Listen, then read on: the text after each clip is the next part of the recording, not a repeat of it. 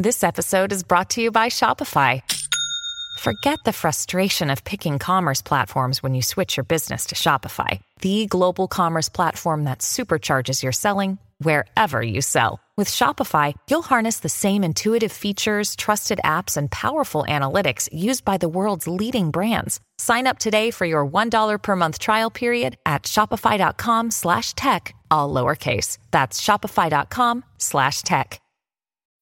When you need mealtime inspiration, it's worth shopping Kroger, where you'll find over 30,000 mouthwatering choices that excite your inner foodie. And no matter what tasty choice you make, you'll enjoy our everyday low prices, plus extra ways to save, like digital coupons worth over $600 each week. You can also save up to $1 off per gallon at the pump with fuel points. More savings and more inspiring flavors make shopping Kroger worth it every time. Kroger, fresh for everyone. Fuel restrictions apply.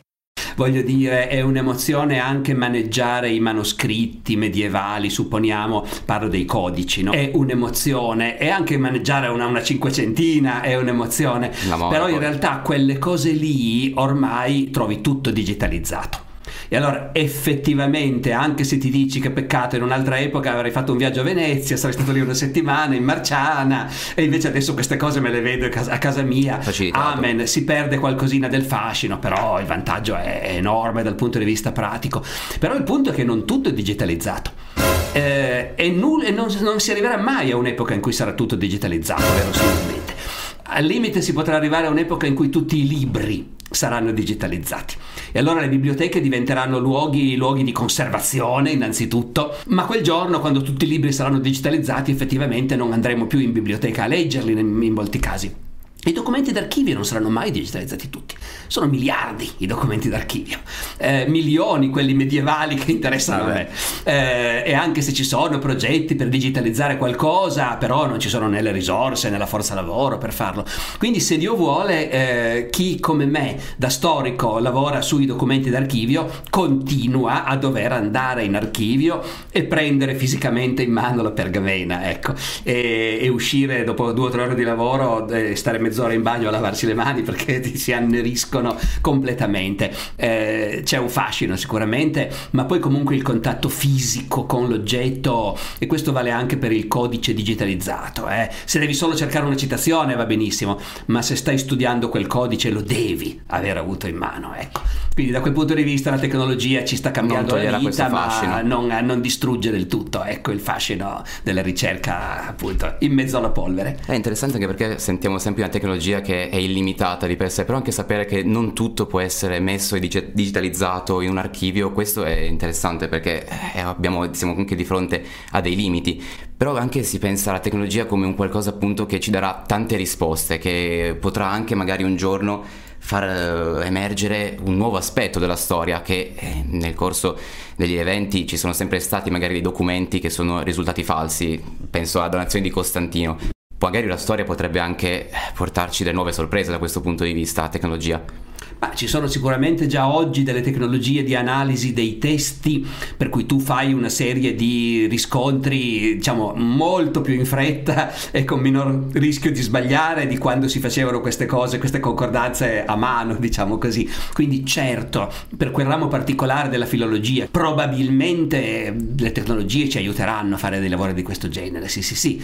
Um, come all'estremo opposto, cioè molto in basso, come dire, chat GPT aiuta mm. voi volendo a fare la ricerca o il tema, ecco. Rimane un vastissimo spazio in cui la tecnologia in realtà continua a essere semplicemente, come dire, l'amplificazione di quello che facciamo noi. Ecco, la tecnologia da sola eh, fa quello che noi le chiediamo, come si diceva una volta, garbage in, garbage out. Se tu ci metti dentro della spazzatura, uscirà fuori fuori. spazzatura. Certo, e visto che l'ha citata anche perché in questi giorni a scuola ne sentiamo sempre parlare spesso, intelligenza artificiale di qua e di là, e a questo punto chiederle, ogni epoca storica diciamo dell'umanità ci sono dei grandi passaggi tecnologici, mi viene da pensare alla stampa a caratteri mobili, alla macchina a vapore o all'atomo, lei pensa che l'intelligenza artificiale possa essere annoverata in questo elenco di scoperte epocali, invenzioni che hanno cambiato il mondo o è un, ancora un, un passaggio? È difficile dirlo adesso. Voglio dire che mentre le altre scoperte epocali che arrivavano molto più distanziate nel tempo, eh, quelle rivoluzionavano il mondo subito, ce lo capivano tutti. In un istante, in un istante. Hanno inventato la stampa e già pochi anni dopo gli umanisti erano lì che riflettevano su come erano ignoranti i nostri predecessori, poveretti, che dovevano scriversi tutti i libri a mano, no? ecco. E inoltre c'è anche un'altra cosa, che quelle innovazioni servivano a fare una cosa specifica Tuttora la stampa serve a fare quello, produrre libri. Eh, la macchina a vapore ha avuto un pochino più di varianti, ma nell'insieme serve a fare i treni, ecco, per, o, o, le navi a vapore, certo, sì, sì, per, spost- per, gli spostamenti. A cosa possa servire l'intelligenza artificiale? Eh, ecco, i, i, limiti non li vediamo ancora, naturalmente. Eh, no. Quindi è proprio un caso in cui invece siamo dentro a una cosa che palesemente ha tutta l'aria di un mutamento epocale ma come concretamente poi sarà diverso il mondo fra qualche decennio per via di questa cosa non riusciamo mica a immaginarcelo. No, no, infatti noi qua a scuola ormai vediamo come i professori pensano più a una sostituzione delle nostre menti con quello che poi noi ci affidiamo appunto a ChatGPT per esempio, il fatto che non siamo più noi a produrre ma è un qualcos'altro. Questo è l'unico aspetto negativo appunto che viene sempre evidenziato. E, però lei anche giustamente ha detto che ehm, bisognava sempre aspettare un, tanto tempo per, ehm, nella, nel corso della storia per aspettare un'innovazione che potesse cambiare così radicalmente la società. E mi veniva sempre in mente questa, questa riflessione riflessione. Il, ehm, soprattutto nel Novecento lo sviluppo tecnologico è immenso e il Novecento sembra proprio la storia di più secoli, tutti condensati in uno. Lei crede che eh, quando si progetta un programma scolastico si debba tener conto di questa grande... In, di, gra- di, questi grandi eventi avvenuti nel Novecento e anche dedicare più spazio alla storia contemporanea? Non ho una posizione precisa perché è uno di quegli argomenti su cui ci sono delle buone ragioni in un senso e nell'altro. E fra l'altro se ne parlava già prima che nasceste voi, eh, di, di, riformare i programmi scolastici no, mettendo al centro di tutto il Novecento. Ecco, eh, eh, non era ancora neanche finito il Novecento eh, e già, già, si discuteva eh, seriamente di questo. Eh, perché? Perché evidentemente si sentiva, non tanto secondo me per le rivoluzioni tecnologiche, io penso che il problema sia che tuttora noi, la nostra visione del mondo non può prescindere dall'avere le idee chiare su cosa è stato il fascismo, il nazismo, il comunismo, eh, su cosa sono state le guerre mondiali, su cosa è stata la rivoluzione d'ottobre o la bomba atomica o la Shoah. No, ecco, queste cose, la nostra visione del mondo dipende ancora da quello che abbiamo capito e che sappiamo di quelle cose lì. E quindi la storia del Novecento è importante, d'accordo. Peraltro di quelle cose lì si discute, anche, si discute anche in famiglia, sui giornali, nella politica, non soltanto nella scuola, ecco. Mentre dei sumeri, se non te ne parla la scuola, no, infatti, non sarebbero dimentic- sarebbe dimenticati. E quindi alla fine in realtà io devo dire che mentre capisco le ragioni da una parte e dall'altra, però la storia non si può in nessun modo ridurre al Novecento e mettendo troppo l'accento sul Novecento si perde molto. Ora bisogna vedere da come lo si intende. Eh. Eh, le, I progetti di riforma di cui si parlava 30 anni fa dicevano cominciamo col Novecento. Facciamo bene il Novecento e poi torniamo indietro. Eh, Questo non si poteva fare perché il resto te lo perdi tutto, te lo perdi tutto. Quindi io tutto sommato alla fine se dovessi votare direi no, il Novecento è importantissimo, ma ci si arriva alla fine, il resto è altrettanto importante. Se non conosci il tuo passato, sei condannato a ripeterlo. Intanto le chiedo subito se è d'accordo con questa affermazione e se poi pensa che comunque la tecnologia con tutto quello che oggi anche noi stiamo realizzando, comunque con vari pensieri che possono distribuirsi tutto il mondo, possa portare a una conoscenza collettiva che possa far comprendere quello che è stato il passato di un popolo, di una nazione, per esempio. La tecnologia è un grande amplificatore Mm, non sono sicuro che sia un, già uno di quei casi in cui il salto quantitativo diventa in effetti salto di qualità e quindi mm. cambia il contenuto. Non ne sono mica tanto sicuro ancora. Per adesso a me sembra che la tecnologia sia un grandissimo amplificatore. E quindi, e quindi, non garantisce affatto una conoscenza più, più, approfondita, più oggettiva, amplifica quello che tu ci metti dentro di nuovo, appunto garbage in. E quindi se tu sei in Ucraina e ti insegnano che da sempre i nemici della tua patria sono i russi, e se sei in Russia e ti insegnano che gli ucraini sono dei nazisti che hanno aiutato i tedeschi, e quello è l'unico pezzetto della storia che, tu, che ti viene insegnato ossessivamente, la tecnologia certo. amplifica quello e, e, non c'è un grande miglioramento, ecco, devo dire. Eh, la tecnologia lo sappiamo anche in questi ultimi decenni, l'abbiamo comunque ben visto, eh, amplifica anche quelle voci che sono così stupide che normalmente non si sarebbero fatte sentire. No, quello che veniva eh, dal barbiere oggi. Eh, è... Esatto, la chiacchiera, quello che prima avrebbe scritto una, una cosa e l'avrebbe tenuta nel cassetto e nessuno avrebbe letto le sue farneticazioni, adesso la mette online e la possono leggere tutti. Quindi un grande miglioramento per adesso non mi sembra ancora che ci sia. Quanto al fatto che se non conosci la storia sei condannato a ripeterla, questo è, diciamo, non è tutta la verità, ma è un pezzo è abbastanza vero, tutto sommato. E aggiungerei anche se conoscevi la storia ma poi te la sei dimenticata.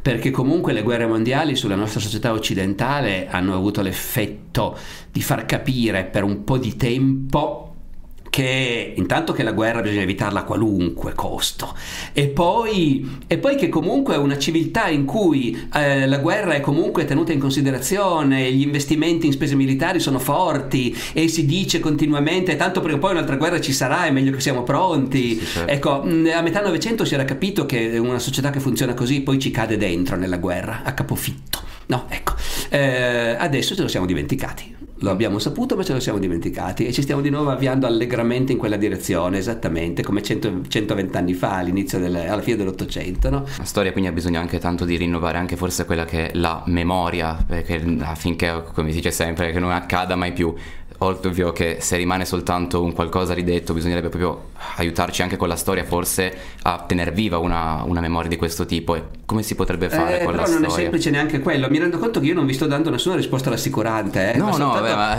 che noi sentiamo già un'ansia. Che, che, siamo, che siamo messi male, perché anche la memoria istituzionalizzata perde fascino. Eh. Eh, tutto questo poi in realtà ha il significato in realtà di banalizzare queste cose, secondo me, di farle apparire istituzionali e quindi non interessanti. Si mette anche ideologia dove magari non serve. Poi e, e, poi lascia spazio appunto anche perché ognuno tiri fuori la sua memoria e il suo ricordo che non era precisamente quello che si voleva ottenere no? all'inizio. Si voleva creare un patrimonio comune dell'umanità che aiutasse appunto a, non, a, a sapere che certe cose sono possibili. Dopotutto è tutto lì. Primo Levi cos'è che diceva? Ecco, meditate che questo è stato, tutto lì, basterebbe ricordarselo. E poi ovviamente valutare quel che succede al mondo alla luce di quella cosa lì. Invece c'è una certo. schizofrenia, da un lato ci sono le celebrazioni ufficiali in cui si ripetono degli slogan, in cui magari si crede anche in quel momento, eh? però poi quando fai la politica nel mondo reale eh, ti accorgi che non, non è, così. stessa cosa. Direi un'ultimissima domanda per concludere. E, um, lo sviluppo tecnologico ha rimesso in discussione e rimette tutt'oggi in discussione tantissimi aspetti della nostra società e accelera anche molti cambiamenti. Secondo lei, per esempio, un concetto come i classici, il concetto di classico, ma in tutti i suoi, sui suoi sensi, con cosa lo possiamo ancora identificare e ha ancora senso proprio difendere l'idea di classico? Secondo me ha lo stesso senso che ha sempre avuto e cioè in ogni epoca c'è stato chi diceva ma cosa ce ne facciamo dei classici, non, eh, che senso ha, che rapporto hanno col mondo di oggi. Cioè, capire bene che da, ex, da studente l'ultimo anno del liceo classico, questa è una domanda che è abbastanza eh, sentita. Certo, certo, sì, sì, sì, però era sentita anche in passato secondo me, di nuovo, è, mm, è, è, parte di una dialettica strutturale di una società avanzata, forse questo problema, più che non un, eh, una caratteristica del, delle discussioni di oggi, specifica dell'epoca nostra diciamo così, ecco. Eh, e secondo me non bisogna, non bisogna, metterci, come dire, troppa enfasi in questa cosa, bisogna ridurla alla sua realtà molto banale, e cioè eh, la letteratura è una roba importante, per molti no, un sacco di gente vive senza mai leggere un libro. Eh, chi li legge sa che non leggerne ti perdi qualcosa ti perdi molto, perdi capacità interpretativa della realtà, perdi anche piacere e divertimento. Eh, poi non è detto che tu viva peggio, una vita umana è una cosa così complessa che può essere ricchissima anche se tu sei un analfabeta. Poi, appunto, se analfabeta non sei, sai che hai ancora di più. E, e che capisci di più il mondo sostanzialmente e impari a ragionare meglio se frequenti la letteratura. Allora, serve, benissimo. Dopodiché in letteratura ci sono opere che anche dopo molti secoli, se le leggi, è probabile che ti facciano vibrare e, e altre che invece no, eh, sia che siano vecchie di secoli, sia che siano pubblicate ieri, eh, dopo un po' hai voglia di chiudere il libro e non dimenticarle. Avanti. I classici sono banalmente solo quello, cioè sono dei La libri così belli, così belli che bene o male c'è una certa probabilità che anche dopo molti secoli qualcuno li apre e dica però che roba. e abbia voglia di andare avanti. È tutto lì, è una cosa molto terra terra. E in questo senso ci sono e ci saranno sempre, credo. Finché ci sarà la letteratura, ci saranno libri che durano al di là, diciamo, della generazione in cui sono stati scritti e pubblicati. Eh, professore, grazie mille per essere stato qui con noi e speriamo di vederla in qualche altra occasione. Prima o poi capiterà e quindi arrivederci a tutti.